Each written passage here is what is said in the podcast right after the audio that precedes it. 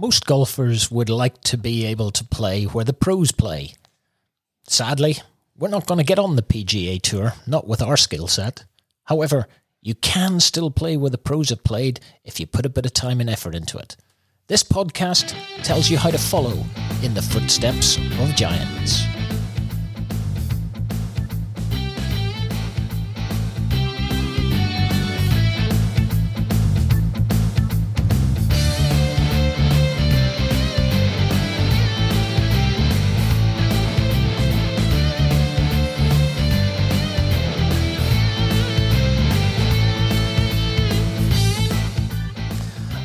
Here we are again in another episode of In the Footsteps of Giants. A podcast, as you're all fully aware by now, is all about getting your mates together and heading out around the world and trying to play the golf courses that the pros play. Trying to follow in the footsteps of your heroes. Now, for the last 30 years, myself and my good pal Des, who is still okay after his recent accident, nothing Getting better, nothing, Martin. Getting better every week. nothing nothing more untoward has occurred. So the good news is Des is across uh, across the table from me here in the Peter Jacobsen suite here at our complex. So Good evening, all.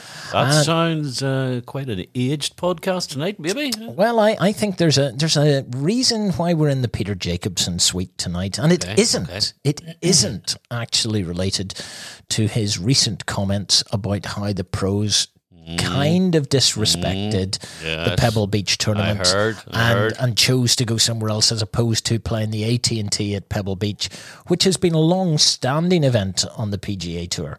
But that isn't the reason we're in the Peter Jacobsen suite, and in fact, that that reason will become clear in the not very distant future days. Okay. okay. So, in the world of golf, in the last few days before we re- record this episode, we've had some pretty exceptional Irish ah, success. Isn't it? Aren't you proud to be Irish, Martin? You know, I love throwing that phrase across at you. I've, I've only been doing it for 40 years, even starting in the Ulster Polytechnic back in the s- 70s, it was actually. It was actually 1979. My Dear yes, we we started doing this, not the podcast, just Yeah. the, just the just the talking to Ah, each other. Come on, hat hat off to Leona Maguire. You know that girl just keeps on giving. Uh, and I don't know if you watched. I only watched it sort of towards the end when I knew she was she was coming good. I saw us about nine holes. I saw the back nine, and she played So brilliantly until the 18th. Yeah. That's the one thing. But as somebody said, I mean, she just made one bad swing up up 18, um, and made a bogey. But she won still by four, I think it was. I, I was going to say three, but uh, she was so calm and collected that back nine. And uh, yes, okay, eighteen, but do you know that was her first uh, LPGA win. Uh, and I mean, no wonder she had nerves maybe on the eighteenth tee. But again, you just got to take your hat off to her. So brilliant, well done, Leona. Imagine if she was good enough that somebody would write a song about her. Oh, oh, is has someone? Yeah. Oh, maybe you're right, Martin.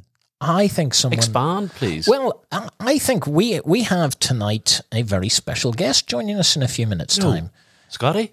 No, no, No? it's not No? Scotty. Okay. No, no. A lot of the listeners would like to have Scotty Yeah, back, yeah, but it's yeah, not Scotty. No, it is somebody that I have been following on Twitter and engaging with uh, in that medium and watching his work. Uh, and uh, we have been very fortunate that he has twice allowed us to play two of his songs on the, including the ode that he wrote for Leona Maguire's Yes. spectacular Solheim Cup success. so, um, a little bit later on, uh, we are going to have Sam Harrop on the show today. Oh, And, uh, fantastic. again, if you haven't seen Sam's stuff, uh, you know, you can pick a lot of it up on YouTube. And Sam writes golfing songs uh, about players and, and sets it to music that you will recognize. And very clever man he is too, and Excellent. writes some very entertaining songs. Um, so do check it out. Um, and the other little bit of Irish success, although we didn't quite finish it off, didn't quite finish it off. Seamus, ah, Seamus Power. You know, Seamus has had a fantastic year on the American circuit and has earned an awful lot of money. But uh, came off round three, leading it, I think, at about 15 under. And, well, you know, he, he, he still played well. I think he came eighth, was it? He top, top eight.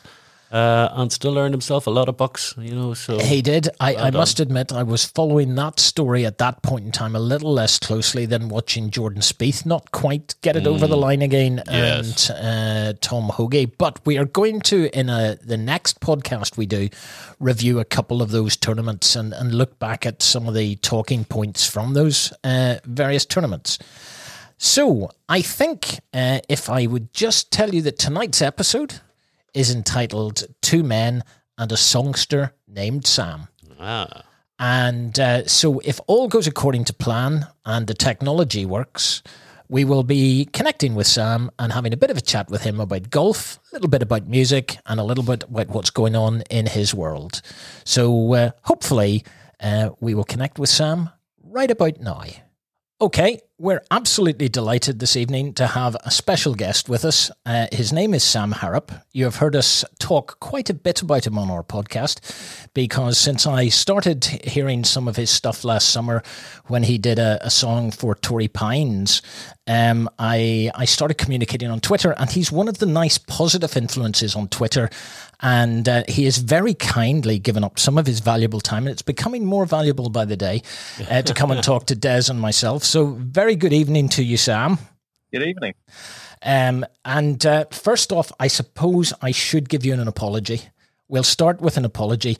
Uh, Des, you haven't actually yet seen the cringingly awful musical rendition I put together to send to Sam to ask him to come on to the no, podcast. No, I think he felt sorry for me, so he, he very instantly responded. But uh, well done, Sam, and I commiserate at this stage.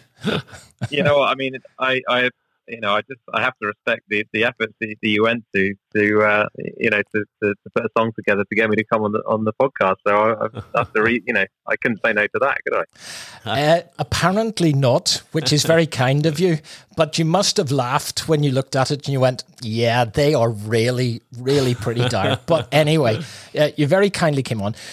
Tonight, you're actually joining us in what we call tonight. We we move between suites uh, in the podcast studios there's really only actually one, but we rename it every week. And tonight you're in the Peter Jacobsen suite. Oh, ah, nice. And you're in the Peter Jacobsen suite, probably not for the reason you think, um, because there's actually a musical connection. Oh, and that's okay. why I thought it was appropriate for Sam. And uh, so I take it you don't instantly, or maybe you do know instantly, Sam, why there's a musical connection with Peter Jacobsen. Yeah, because he was uh, Jake Trout and the Flounders. Uh, the band that he that he uh, once had with that, uh, Payne Stewart and I forget the name. I forget the other two that are in there, but yeah, Mark Lye was one of them. Ah, yes. yes. He was in there.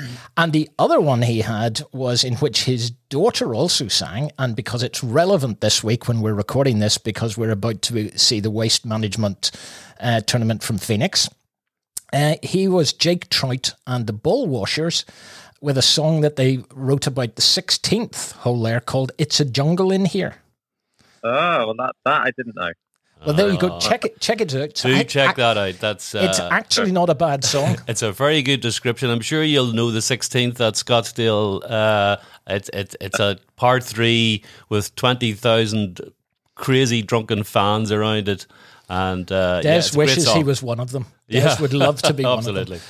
Anyway, starting off, you're obviously a golf nut because that's how it comes across. You know, you're you're so interested in the sport. So, where did your interest in golf start? Were you playing it or watching it, or what? What really attracted you to golf? Well, I mean, I first started. I used to go to the pitch and putt with my with my parents when I was a kid. Um, that was the first time I really. I used to really love going to pitch and putt. Uh, that was my first kind of foray into golf, and then uh, I kind of had a few lessons when I was younger to sort of properly play, to start to try and properly play, and I never really succeeded. Um, and then I kind of went away from the game for a bit. And then when I was kind of in my mid twenties, I thought, you know, I'm going to take it back up again because I had a few friends who were playing at the time. So I kind of tried to take it back up again. I was never very good, but really I left it way too late to kind of get get lessons as a kind of uh, you know as an adult. Um, and then finally I did get some lessons and I got a little bit better, but still not very good. Um, and now I just play you know, for fun every maybe six, seven times a year. Not so not a whole lot to be honest. But I still I love playing. You know, I love the game. I just I've just accepted that i am never going to be very good at it. Well, I mean, again, you're, yes, you're join the club. yes, well, we've all had our moments, but I mean, you're very good around the game at this point in time. You're certainly well involved in in the game. It's just maybe your playing isn't quite up to where it, you'd want it just yet. It's my, my I see myself more as a kind of golf nerd, uh, an enthusiast in the game. Uh, that's kind of where my my strengths are, if you like. Um, just watching and you know studying, researching, everything to do with it. That's yeah, that's yeah. that's where I'm kind of like you, I'm a bit of a research nerd. You know that some people call it stalking, other people call it research. You know, it's that sort of thing. But are you a natural lefty, or are you, or is it were you watching Phil and decided that looks like the way to do it? Oh no, I, am I'm a natural lefty through and through. Um, I everything I do is left, you know, right, left-handed.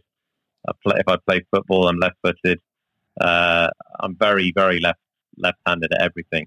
Um, so no, it was always just when I picked up a, a club, I just uh, I couldn't. I was hopeless trying to trying to do it right-handed, and it was a pain. You know, whenever it was 30 years ago, getting clubs, left-handed clubs was always yes. not, not easy. Now it's a bit easier nowadays, but um, but no, I was always a, a, true a true lefty, unlike Phil Mickelson, who is right-handed. Again, the correct answer because sitting at the side of my notes is Phil Mickelson is actually right-handed. Well, but he, right. and he actually started playing golf left-handed because he mirrored his father's swing. So as he watched his father's swing, yes. he followed it through from the other side. And the other thing I want to ask uh, Sam, do you putt left-handed? I do putt left-handed. Although you know what, I, I had a period where I kind of I really had the yips with the short putts, and I, I started putting right-handed uh, for, for the short ones. It's it's the amount of left-handed players I know that actually putt right-handed, uh, which I find strange. Really? Yeah, yeah. I, there's two at Ardglass Golf Club alone. I know. I've maybe never told you this, Des, but yeah. when I was uh, a kid, I used to I played golf right-handed my whole life, uh-huh. and uh, but I used to putt left-handed. Oh. And then I stopped doing that. And my putting got quite the same. Yeah, yeah. yeah. You know, but uh, anyway, so I mean, again, you're saying you only get to play five or six times a year. That makes Des, we were going to talk about. Well, I, I know it's something, uh, Sam. We ask all our guests. Uh, I mean, your top five courses you have played, and I presume you have travelled a good bit, uh, and, and and maybe one that is particularly still on your bucket list that you would love to play. Sure. Well, I mean, you know, last year, you know, partly through the kind of connections I've made through, you know, doing my golf songs, um, I've been able to play some really nice courses actually. So I think most of my, my, my top courses I've, I've played in the last 12 months. So most recently, Lake Nona uh, in Orlando. Oh, yeah. Um, which I played a couple of weeks ago. Lovely course, um, very hard. Um, then uh, then uh, back home in, in, you know in England, I played uh, Princes um, which is next door to Royal St George. Uh, yes. As you may know, that that's a lo- lovely links course. First, yep. first time I've ever played links actually. Um, and then I've also, also, last year I played the Duke's course at Woburn, which oh, was um, lovely, very, very nice, nice, course. And then the red course at the Berkshire, which was oh. uh, not one that I really knew much about um, oh. before I played it, but that was certainly at least as good, if not better, than, than the Duke's the Duke's course. I'd say again, we have always said we, we have spent the last 35 years with a group of mates going to various golf courses and trying to follow in the footsteps of our, our heroes and, and go and play the courses the pros have played. Um, I get nervous on first tees when we go to a big club because you don't want the the starter who's sending you off on this course to mm. think, uh oh, we've let four Clampetts on today. you know, I have a very sad story from Valderrama of putting it in a bunker in the first, and they'd sent a guy out with us, and I skinned it out of the bu- the bunker into a rhododendron bush and had three hacks from the center of the rhododendron bush oh. before lifting my golf ball. So we've all had moments on these courses so where where would you really? Where's really? Now I, I did say on the notes, um, you know, Augusta. We all have Augusta, you know, to visit to go and actually um, play. Sure. But it's kind of unachievable. You've actually probably got a better shot than we have. Um, and um, but what what's on the list? What would you really like to go either see or play? Um, I think you know if I go sort of off the uh, aside from the really obvious ones like Augusta or Pebble Beach or whatever, I'd say so. in the UK, I'd say Loch Lomond. I'd love to play. I think Yes, yes. beautiful course, um, and one that I think I don't know. It, it- I'm sure it is very hard, but it seems like because it's slightly shorter course, maybe it'd be more attainable than some of these beastly, you know, huge kind of seven and a half thousand yard courses. Um, and the other one I'd say uh, would be Leopard Creek um, in South Oh. Africa. Yes. yes, yes. What's around it, you know, um, but um, it seems like a nice, it seems like a very nice course itself. But just you know, with all the nature around, Yep. this, this looks like So- a different world. So, Sam, could I ask, have you never uh, travelled across the pond uh, over here to the mainland? No? I, you know what? I, I I have I haven't uh, to, to my shame, but you know, it needs to happen at some point. Official invite. Yeah, well, look, I, actually, you do know that after having done this for us, if you do want to come over to Northern Ireland, we we actually have a couple of friends who are members at Royal County Down, Royal Portrush. We can get you out. So, I mean, Hard put glass. that put that in an envelope somewhere. You know, favors owed to Sam Harrop, and and we'll Yeah. we'll we'll get something organised for you. Um, Fantastic. So I'm I'm then intrigued because one of the other things, and you, you may have noticed in the background, there's a slight musical twist in in the background of my uh, studio here, um, and it's a lot of. I've always been the best technician in a band, able to wire everything together, and the worst musician. Uh, so that's kind of been the way it's worked. But you've now mixed music and golf. When did you start actually thinking about mixing them together? Yeah, well, I mean, it- wasn't ever really a kind of conscious thing of like, you know what, I love music, I love golf, let's put them together. Um, it was more that I just, uh, I always kind of make up songs about stuff about my friends and family and stuff. It's just something I do. Um, and I just got an idea uh, to do one about Tony Finau um, and his struggle to sort of win, uh, or to get a second win, I should say. Um, and this was two, almost exactly two years ago now, actually and I yeah I just got this idea in my head and uh, I thought okay I'll I'll sort of, I'll sort of flesh this out into a full song and see whether I think it's any good when I'm finished. And I thought it's okay actually this this, is- this might be all right. And I, I decided to put it out. And, and then it just got you know really good good reception and and, and the rest is history really Well, I- I mean, it, it certainly is. I mean, I only picked up on you because I haven't really been, uh, you know, Twitter. I've kind of avoided until we we started the podcast, and then we used Twitter as a way to get a lot more information and, and connect into things that were happening. Um, but I picked you up for the the U.S. Open, um, and I was going, is he actually at the U.S. Open? Where is that that piano? There's a palm tree in the background, but it does not look because I've been to Torrey Pines. And I'm looking, where on earth did they put him? And then I realized, wasn't it somewhere like Torquay or somewhere? Or where? no it's, it's, it's, it's Bournemouth which is which is just a couple of miles away from where I live But right. it's funny because I got a few messages after it. The, the original plan was I was supposed to go out to Torrey Pines. That's where they wanted me to play them. But because of COVID and travel restrictions, Ah, I couldn't do that. But fortunately, they still were happy for me to do the songs virtually. But yeah, the, the first one that you mentioned, um, which I did outside this hotel in Bournemouth, it, uh, but like you say, it's got a palm tree in the background. But it, the, the funny thing is, I had probably three or four people contact me and say, "Oh, I, I didn't realise you were going to be out in Torrey Pines. We should meet up." And I was like, "I'm not." oh, very good. It, it was very well done. I mean, because again, we got a sunny day and there was a there was a palm tree in the background. And I'm going, hey, it just Yeah. doesn't look like any of my memories of it. But since obviously last year's U.S. Open, your your kind of profile has kind of exploded a little bit. I mean, you know, uh, you you've got so many songs out now and and and various things. Um, you know, is this going to become full time? Are you seeing an angle to this becoming kind of like the full time gig now, or or are you still having to mix what I'd call the real No, world? I still very much have. I still very much got a full time sort of day job, and, and this is just a kind of sideline, still a kind of a hobby, I guess.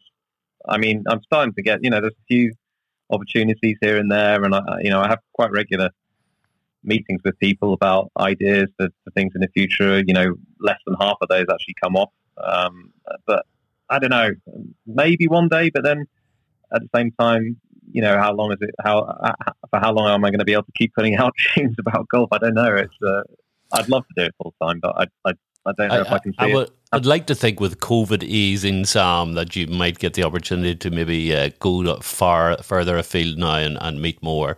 Uh, I, I'm sure you will still be getting lots of invites, so hopefully you'll get the chance uh, to to travel well. Well, I, I think with the contacts he's making and the and the various things, Yes. not only could he potentially travel well, but I mean, he will get the opportunity to play a few places. Yeah. I am intrigued though at um, fifteen-year-old clubs. Sorry, this is just a slight aside. We we do digress from time to time in our podcast, but fifteen-year-old clubs, and you're now talking to people like Callaway, Titleist, TaylorMade, and all the rest of it. Have you not suggested to them yet that you know y- y- it's about time that you became a lo- like a, a sponsored player? a, a brand ambassador. I mean, I don't. I, to be honest, I'm not sure if any club manufacturer saw me play golf. I don't think they'd want to get involved. Well, no, we haven't. We've found it difficult to get sponsorship as well, Sam, and uh, you probably haven't seen our swing, but yeah. um, so actually, you've now made so many friends on, on the tour, and there's lots of people who interact with you, and you know through the songs. And this was when I was writing these questions the other day. I was thinking there must be songs now that you look back at the lyrics and you go, "Ooh." I wish I hadn't quite written it like that. Or are you just always happy enough that they're taking it in the right spirit? no, I mean, I think I've always kind of been, been careful. I've always been careful to to get the line right between you know having a having a pop at someone, but but not kind of going below the belt. You know, and I think I've generally struck that line just about right. So the, there isn't there there are no songs that I've done that I thought you know actually that's that's a bit offensive. You know, I've I've probably got close to that on a couple of occasions, but yeah, I think ultimately if it ever strays a little bit, then the player generally doesn't doesn't engage. Like the best example is probably Bryson, who I've you know had a you know a little dig at a couple of times. You know, again it's all in jest, but you know he he hasn't really engaged with any of the stuff that I've that I've done about him. But that could be that he hasn't seen it, or it could be that he just you know that's not the type of thing that he would engage with anyway. But then other players, you know, really when I have been. You know, Ben An, for example. You know, uh, that you know, I sort of say he puts like he's got glass eyes, but he was still quite happy to comment on that and, and share it and, and say how much he liked it. You know, Tony Finau, you know, when is he going to win again? You know, and, and there's a few lines in there about how long it's been, and, and you know, but he's still, you know, he was still quite happy to to engage with it. So I think it just depends on the player really, as opposed to Mhm. The content of the song. It's just whether they're the type of people who can have have a laugh at themselves or not. I think is what it comes down to. Of course. You see, I think that's what it comes to. My, one of my personal favorites is your Louis Oosthuizen song. Um, because I mean that is in, in a way it, it is just uh, you know another second place Sunday or whatever way the exact phrasing is. You know it he he is just a phen- such a phenomenal player, but he's a bit like Tony Finau. He is not winning as much as he should. Yeah, and I think that's why I got the idea for that one because you know uh, he, how many second place I can't remember how many runner-up finishes he's had in majors now. You know, obviously unlike unlike Tony Finau, he has actually got a major to his name, so so that so he's got that going for him. But yeah, it's been it's been quite a while since he's since he's won anything, and, and he's never won on, on US soil, which is the which is amazing, really, when you look at how many times he's been in contention. Yeah. It's it's unbelievable, actually. Just you mentioned uh, Ben An on the way past there. Did you actually have a putting competition at Pirates Cove? We did that. That actually happened. Yeah. Okay, okay. And I have a question. Did you win? no, unfortunately not. Ben won three and one. That's actually not That's- too bad. That's acceptable. That's acceptable. Yes. You know, if if somebody said I'm going to have an 18 hole putting competition with a pro and I'm only going to lose three and one, Yeah. that I'd wouldn't that. be that wouldn't be horrendous. you know. Yeah. Okay, it is Pirates Cove, and we're not Yeah. gonna, we're not going to. Might have been different if we put you on greens, uh, you know, at a at a tournament Yeah. at greens uh, speed. Uh, well, Sam, you know, just when I'm here, I'm going to maybe ask a favour, please. Uh, you probably don't realise, but I had a nasty wee accident at the beginning of December uh, where I fell off some ladders and broke six ribs in my back. Uh, now, um, It's his own fault, by the way. Oh, Uh, totally. Don't don't don't, don't get too sympathetic here. But uh, I'm actually getting back after nine weeks and I'm heading for my first competition at my local golf club, Ardglass. Now, Right. Okay. I remembered a little beautiful song you sung with Leo, about Leona Maguire, Ah, yeah. And uh, she just won her first LPGA competition last week. I suspect Sam knows So- this. He and so, he watches it even more closely than we do. Sam, could I ask you to to uh, sing a little song about me, please, before before Saturday's competition, if you don't mind? Just just to give me an extra chance, please. I promised Sam when I invited him on that we would not make him sing Des. I cannot believe you're trying to, to do that to him. You know, Well, here, Sam, I'll go on now. And, and, and what, what's what's your, your golfing ambitions? I mean, have you a handicap target that you would like to get down to, or Uh, I mean, honestly, I'd like to. I'd, it'd be great to get better at the game. I've kind of accepted that I've sort of plateaued at a, a level that I am now, which is 21. Um, Okay. I mean, I've always thought it'd be great if I could get down to 18, just because then it's just it's easier, really, more than anything. It's just one shot a hole, isn't it? But, yeah, it's arithmetically easier. Yes, Yes. It's, it's not easier as a game. It's just arithmetically easier. Yeah. yeah, yeah, But then apart from that, honestly, it's just you know I, I love the experience of playing some of these really nice courses as I've been able to do over the last year. So so to be able to play some more of those would be would be fantastic. Yeah. Um, and so to you know I I haven't really been to all that many big tournaments either. Um, so that's another thing that I'd like to do. Hopefully, I'm going to get up to the Open this year. That's my plan. Um, Uh-huh. I, a lifetime ambition is to go to the Masters one year. So yes. um, I'm working on that.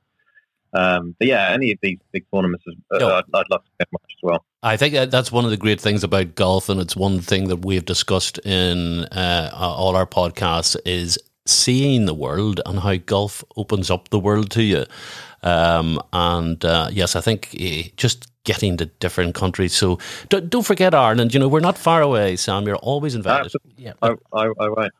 And we are very, by the way, very competitive guys. And we stated at the outset, the very first podcast episode, we we said our target for the podcast is to be invited to come and podcast from the Masters. Yeah. Not just find a way to do it, but to be invited. So- I suspect we'll run a competition with you to see who gets invited first. Yes. Suspect you've a better chance. But anyway, I don't know. I don't know. we'll see you there, Sam.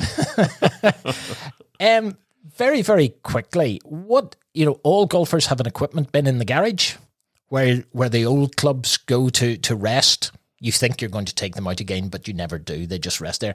What what's your best club in the equipment bin, or do you not have any with fifteen year old Well, clubs? I- as, you know, as you mentioned earlier on, I've got 15 year old clubs, uh, at least irons. I've got a couple of newer woods, but um, I, I'm not really the sort of person who's who's had a great number of clubs. However, there are two clubs that that uh, I've got, which I which I will hold on to for, for different reasons. One is a, an old. I don't know if you'll know what this is, but it's an old Acushnet Bullseye putter, which is uh, it's kind of like a golf. It looks a bit like a crazy golf putter. It's got a little gold head. yes, the, Uh, yes. those used to be hugely famous, and the little almost hook at the end of it, at the back end, there's almost just like a Uh-huh. little. That's Yep. the one, yeah. So that I, I grew up kind of putting with, with, with that. So so it kind of goes in and out of the bag, but I've that I, I'll always hold on to that. And then the other one is the the wedge uh, that that Ben An sent me, um, which you know when I did that song about him, he got he got his wedge engraved with the, the lyrics from the of the chorus of that song. Oh, Oh, that's magnificent. no, well, that's that's that's a real keepsake. no, you don't Uh, put that in the bin. Oh no, no, that's that's that's in the cabinet or on the wall Yeah. or, or That's right, something. I, may, I might be misunderstanding your, your yeah. So these are clubs that they're going in the bin, right? The, the equipment bin is the last driver that you bought that you think is going to finally be the one to drive the ball ah, I dead see. straight down the middle and all the rest of it. And three months later, it quietly gets put into the garage to, to rest until it learns to behave itself, but it never ever comes back out. that's that's why we kind of call it the equipment bin. Martin's got 412 clubs in his garage. Yeah. Yeah. It, it, I don't think it's quite as bad as that. Well, here, Sam, we'll go on to another question that we always ask our guests. Um, you've got a dream four ball, um, and, and, and at any course in the world you'd want to play. Now, this four ball doesn't have to be golfers, it could be entertainers, it can be male, it could be female, whatever you want. Um, And dream- we're never offended when you don't pick us, Yeah, by the way. We're never offended. So the dream, the dream four ball includes yourself. So who would be the other three? Well, I'd have to say uh, Phil Mickelson because he was the, you know, he was always my kind of inspiration growing up Yeah, uh, as kind of, uh, one of the few lefties that was around, and you know, just just a great, great player to watch, you know, uh, and and Yeah. yeah, he can tell a story as well. So I think he'd be good. Um, and I'm going to throw a couple of curveballs in there. I mean, I'm presuming I'm allowed someone who's, who's no longer alive. Yes, oh you yes, oh yes. Okay, so I'm going to put Tupac Shakur in there. Yeah. Whoa, that is a that is a, a really left field choice. Yeah, um, and then uh, and then the other one I think I put in there is again is a, a musical musical one would be Bruce Hornsby, who's like Oh. uh, probably my musical influence. Um, okay, And actually, you, you, you mentioned uh, Peter Jacobsen earlier on. I believe they're actually quite good friends. So I Yes. think he's sort of slightly connected to golf. Um, but yeah, I just I, I love his, his style of playing. You know, as a kind of piano yeah, piano yeah. song.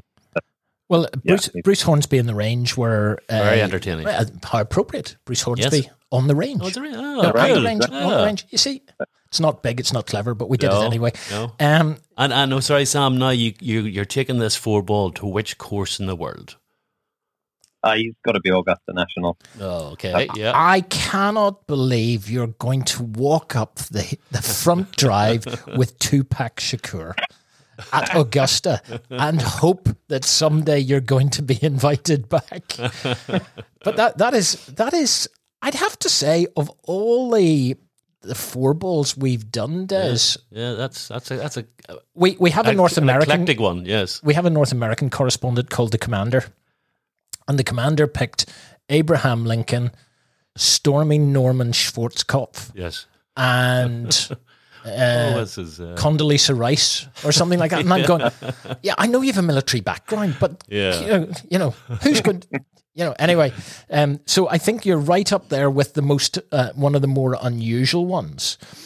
Okay, well, I mean, with that in mind, you know, we always ask as well. We've we've pred- done our predictions for the majors this year, um, and I I did mention to you I'm firmly believing that Viktor Hovland will pick up a major this year. yes. I think all of us are. What do you think Yeah. yourself? Where do you think the the majors are going this year? Well, you know what?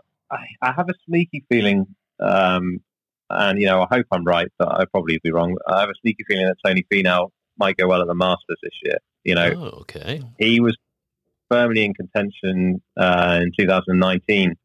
Uh, he's actually in the final group on, on Sunday. So I, you know, he, he obviously can play well there. He's now got the win off his back. What's the second win? So he, I'm going to go for Finau the Masters. Okay. Um, I completely agree with you about Hovland. Um, it's just whether he, whether it's the U.S. Open or whether it's the, the PGA. I'm thinking probably the U.S. Open. It might might be better suited to his to his game. I don't I don't know too much about Brookline where it's taking place. I know the only the only time I've seen it was the Ryder Cup, whenever that was, ages Yep. back. But yeah. yeah, let's say Hovland for the US Open and then PGA uh, PGA Championship. Maybe let's uh, let's say Xander Schauffele for that. Yeah. Get his, get the Ah. major, get the stuck off his back, and then sorry, I know I've done this in completely the wrong order, but um, Open Championship, Open Championship. Let's go for um, you know Louis Oosthuizen could do it again. You know he won by Oh, won by a country mile last. You know uh, St Andrews. Of course, I, I- I was thinking, forgetting that he'd actually that was where he'd won it. Actually, was St Andrews. oh yes, yes, Yeah.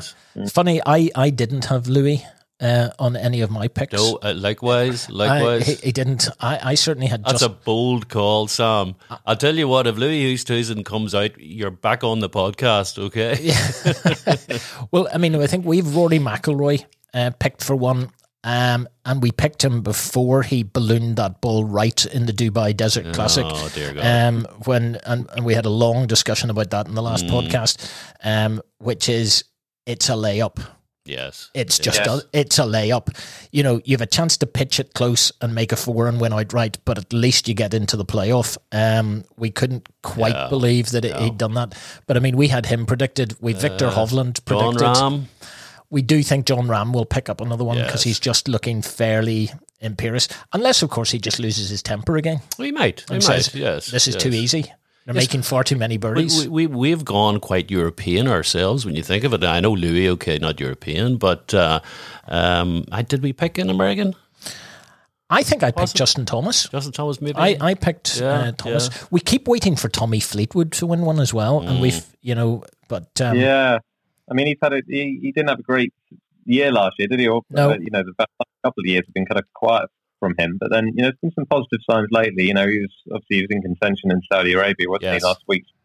So maybe things are turning around for him. I'd love to see him win a major. I'd love to see him. Well, I'd love to see him contend again for a major because you know it's been a little while. So Yes. I think he is a dream target for you uh, for a song anyway because he's got l- the nicest hair on tour. he's he's got a, he's got a song already, man. I, I haven't. I must go back and double oh, check. no, we missed that one. Have I missed that one? I think we must have. I, I did go back and go through all the YouTube because I only remember I only picked you up since Torrey Pines last year no, on. Twitter, so I, I must go and double check. Um, oh, I'm glad I can edit these. It doesn't make me look quite so Yes, stupid when I miss out something from from one of our guests. Um, one of the things that just before we let you go, because we are fully aware that we don't want to waste too much of your valuable time now, um, there are rival tours in the in the offing. We have spent quite a lot of time, and because we like yourself are golf fans, and we watch a lot of golf on TV, and we know we're going to watch it. I mean, we actually I watched quite a bit from Ras Al Khaimah last week, and I'd watched from Pebble Beach.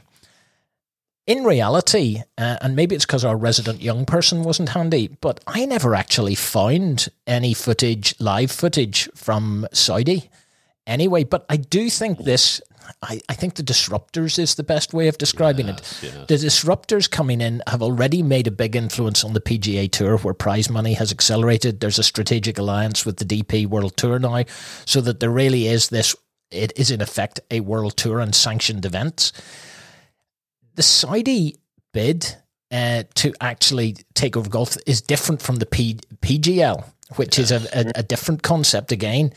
Are players going to sign? Are they going to throw away 10, 15, 20 years experience with the PGA and, and run with a completely new venture?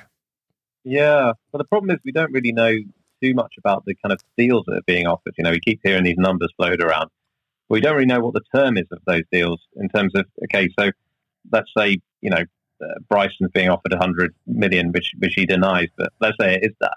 For how long is that? Is that for five years playing the Saudi? Supposed to be 10 Yeah. is, is what Ten- I've it is, is yeah, what. I've heard. But if if I buy something from Amazon and it turns up broken, do I not want to send it back? Well, This, this is And that's the thing. What happens if, if you know a player you know does the, plays the tour for a, you know for a year and then and then decides, oh, you know what, this isn't for me. I mean, are they are they then can they get out of that contract? Uh, you know, there's a lot. There's a lot. I would there's a lot- say there's some good legal clawbacks in all these, but you're you're very right, Sam. The amount of uh, non-disclosure agreements that have been signed, apparently, I think keeps this still so very grey. Uh, and and I think we're going to be talking about this for another month or two before we see what exactly is going to be established.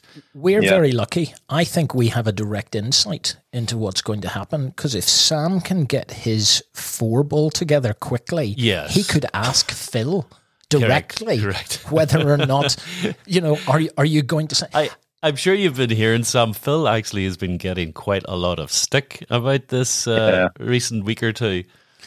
Yeah, I it's a really awkward one for all of us because we've all been Phil fans at a point in time. But Yeah. it's it's you, you do, you're too young to maybe remember Gerald Ratner.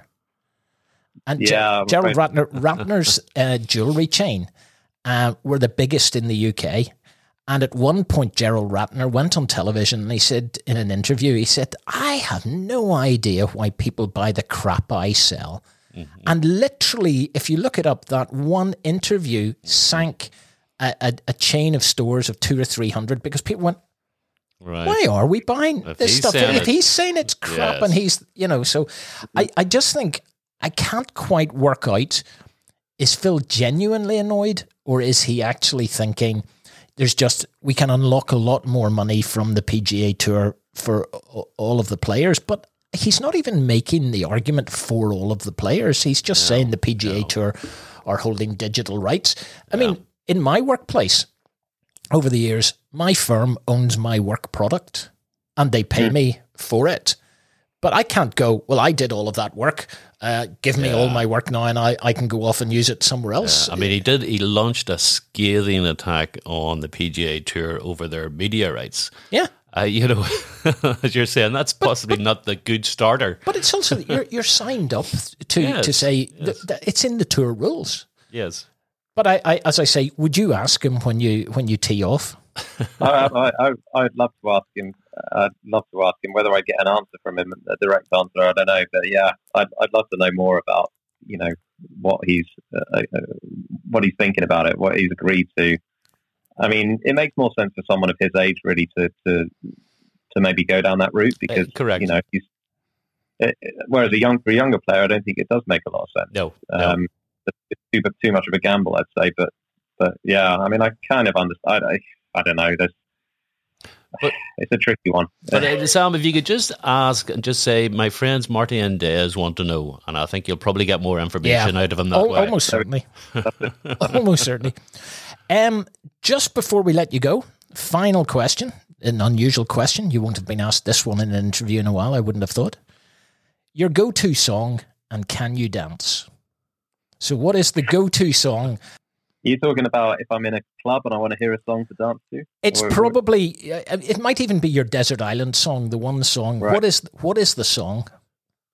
I mean, that, that that song probably is going back to Bruce Hornsby again. It's probably the way it is by Bruce Hornsby. Okay. Um, that, that's the song, I think. But um, can I dance?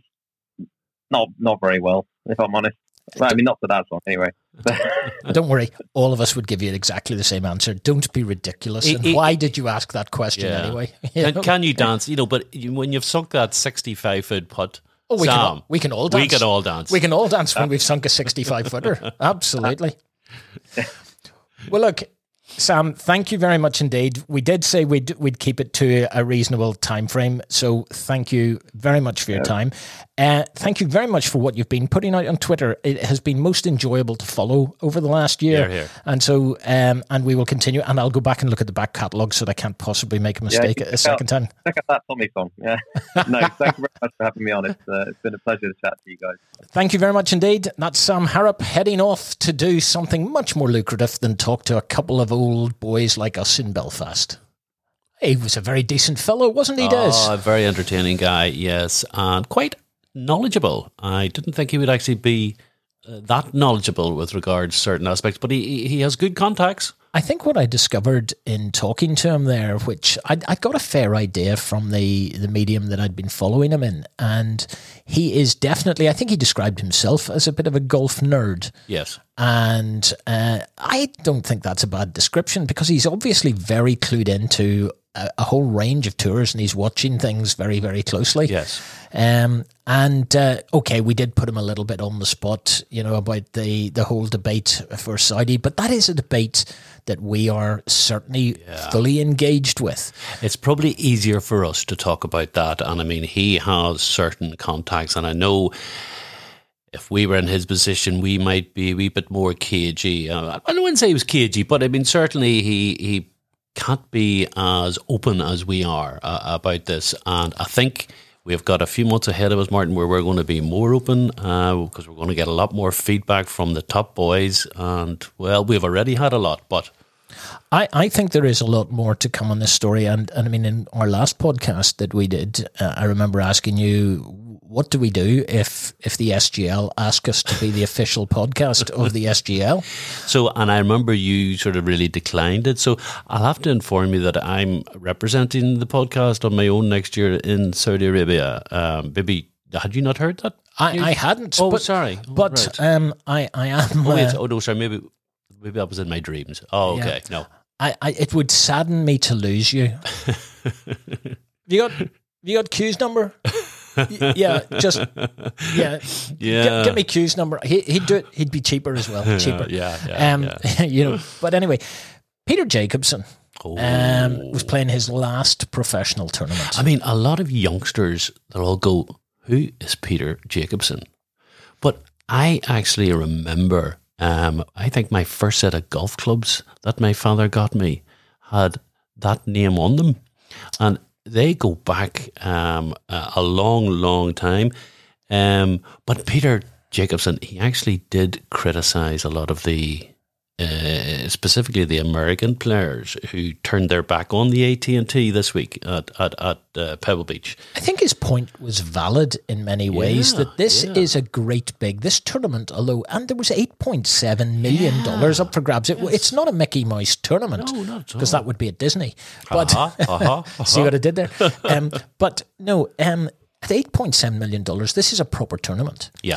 And what Peter Jacobsen was saying is, but it's also a tournament that thanks a lot of key businesses and key sponsors by letting them come and participate. Yes. And yes. so that CEOs or uh-huh. various people associated with amateurs. these commenters, the amateurs, pro-am. come, and actually that that element of it, and it's played over several courses, so it's a very interesting event. And then you finish the final round is obviously at Pebble. You'll have played Pebble at once, and then only the top amateur teams make it through. Yeah. But what Peter Jacobsen was saying is this is this is a way that the pros also give back to the sponsors. Yeah. Yeah. And yeah. I actually thought it was a fairly well made point. He wasn't, when you read the comments, they weren't that directed at individuals. They were directed at a group who had chosen to go somewhere for guaranteed money and play in an event that wasn't hugely well established in in the grand scheme He of did, things. but he did name names now, and, I, and I'm thinking Bryson, uh, DJ, and Phil. Uh, he, he did specifically pick out. I mean, the thing about it was, this was to be Jacobs' last appearance at the event before retiring. So I think maybe this is the last time he thinks he can maybe uh, blast off about it. Um, and actually, do you know when he when his first AT and T was played? I'm not sure. And this will I'm probably educate the younger audience I'm as to going who to is Peter Jacobsen. 1982. You're five years out. 1977. Um, and uh, I mean, we were talking previously about the PGL and how the original ideas they were going to have about their league and, and shotgun starts and, and microphoning up caddies and golfers and such and such. Do you know, it's a wee bit off the back of the AT&T because they played over different courses. They bring the Pro-Am into it. It's very different from every other, uh, you know, American uh, PGA uh, event.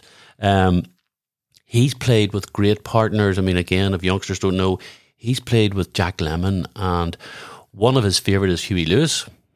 And the news, as you know, Mark, well, you were a big fan of them guys. I was a very big fan of Huey Lewis in the news uh, in in my day.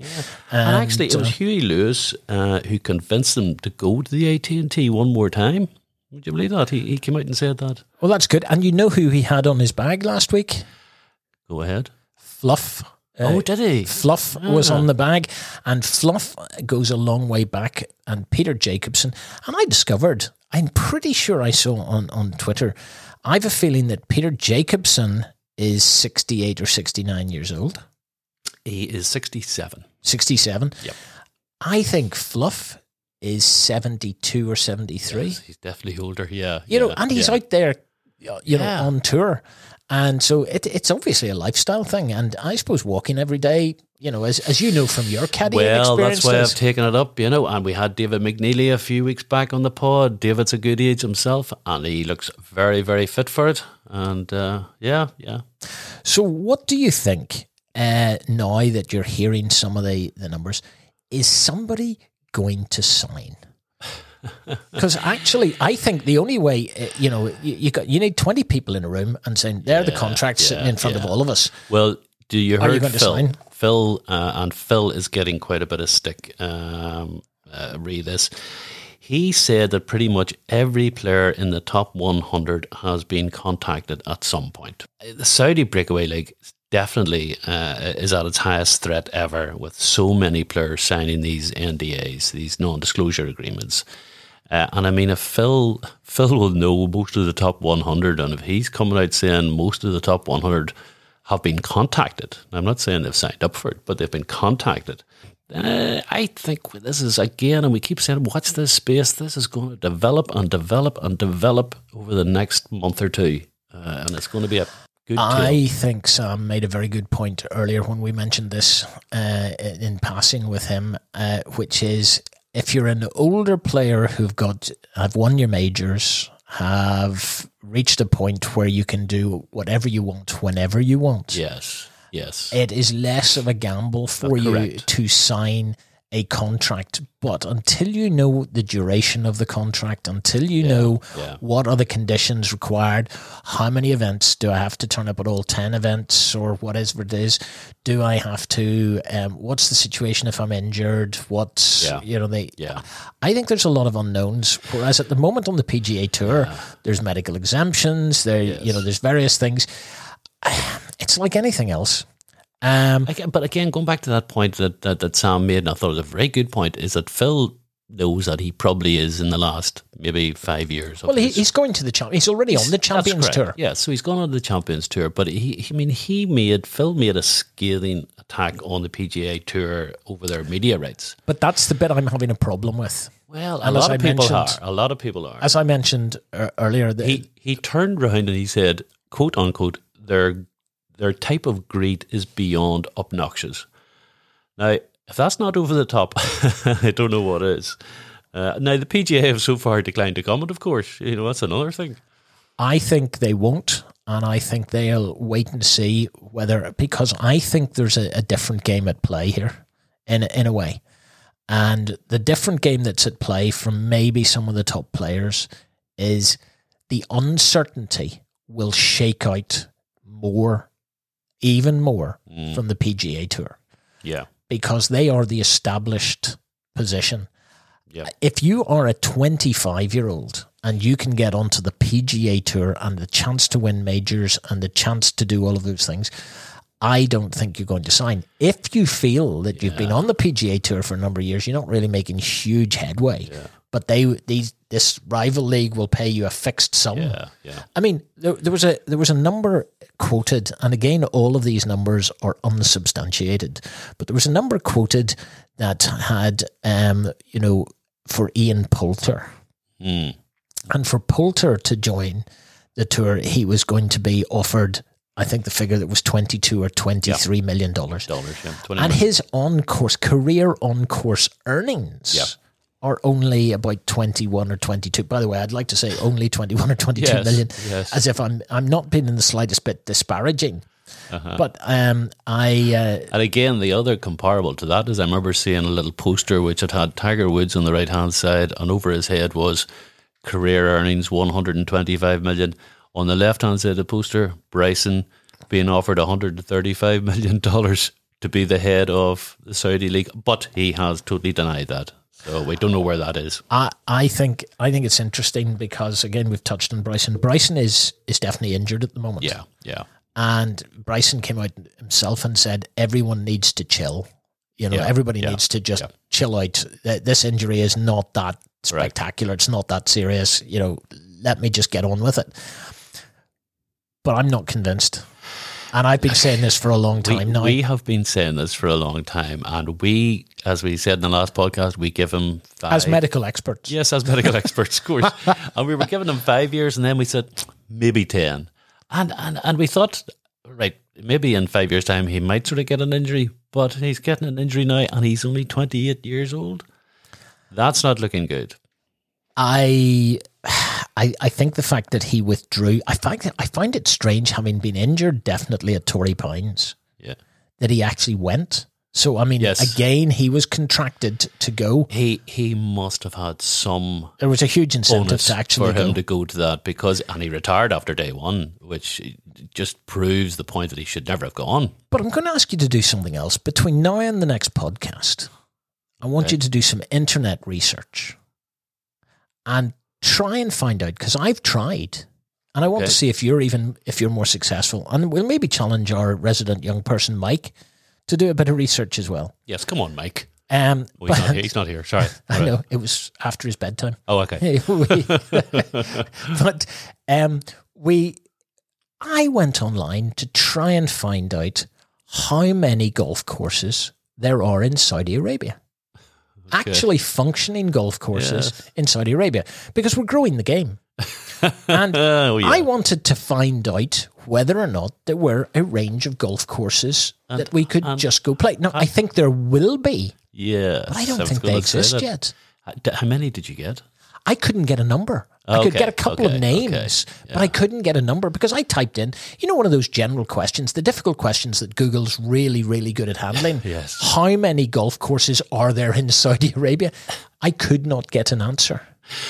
But then again, I think we did mention before that maybe people might be able to assist them, like Mr. Trump. I'm sure would love to assist them. Well, or in America or wherever anywhere That's else. been that reported that there have Yes, been there yes. have been visits to a number of Trump courses, and correct. I, I am utterly convinced that that is their way into playing tournaments Uh-huh. because in the Trump, US. of course, has been totally lambasted by the PGA Tour, and, and they won't and- take a tournament anywhere near. No, they won't. They won't. So Trump, uh, and knowing Trump, I mean, this would be just his ideal position to say, "Well, okay, couple of fingers up to you. Come on, Saudi, let's play at wherever you know, his New York courses and whatever." I don't know. I, Oh, interesting. I think it's a story that it's going to run and run. But Just, I um, mean, on that, you were talking about, you know, the money in it and the young players. And I thought Bland, Richard Bland made a very good point about, um, he made a very valid point. Um, he has concerns over the potential Saudi League that younger players may be tempted by the big money. And then they'll struggle to find a route back to either the DP World or the PGA Tour.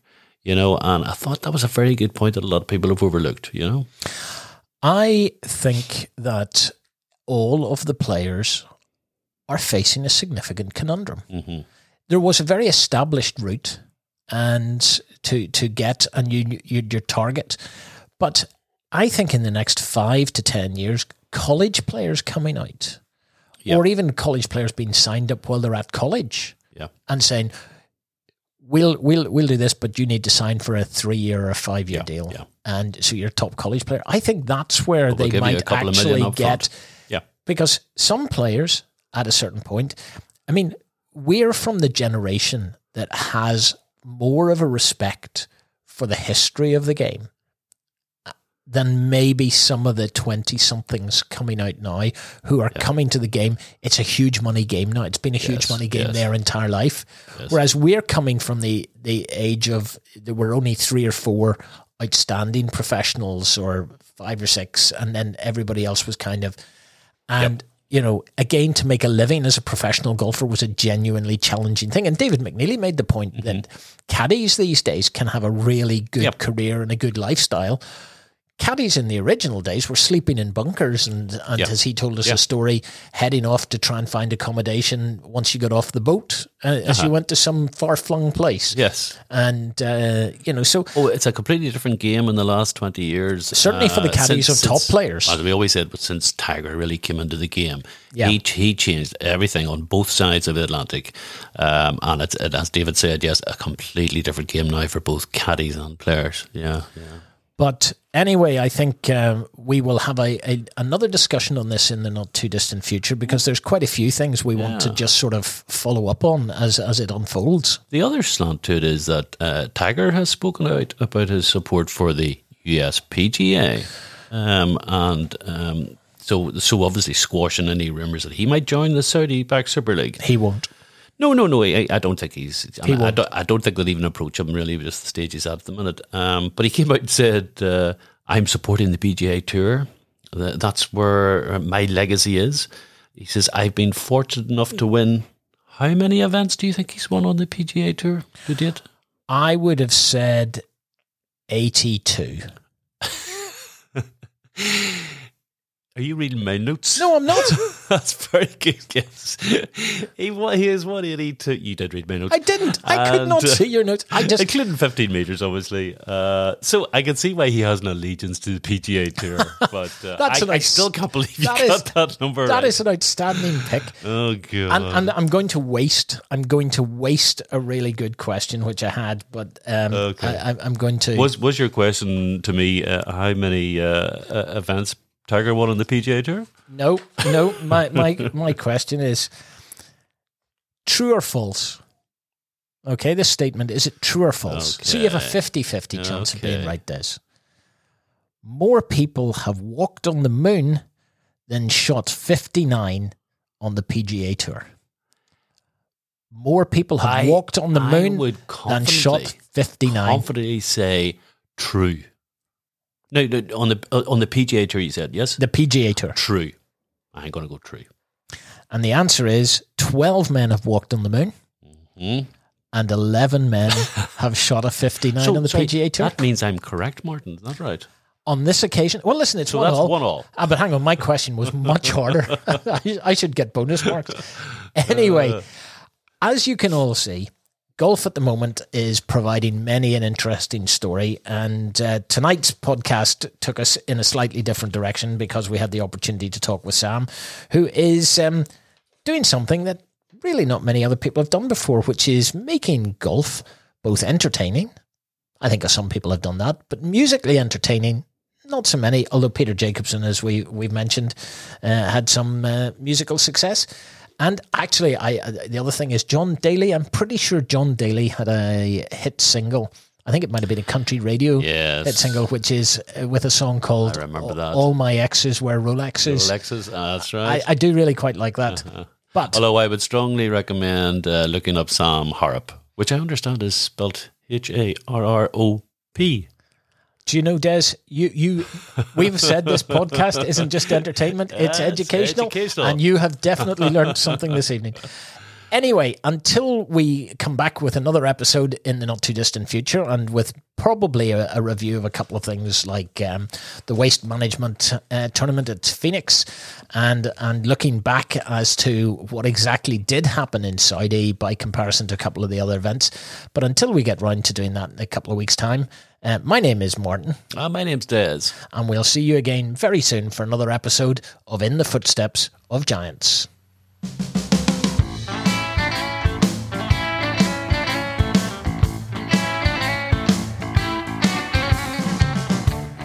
If you've enjoyed this episode of In the Footsteps of Giants, please hit the subscribe button from wherever you get your podcasts.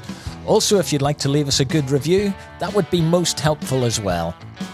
And if you'd like to interact with the podcast, please use our Twitter feed, which is at itfog under slash podcast, and we'll happily deal with any queries or suggestions that you might uh, like to give us for future episodes.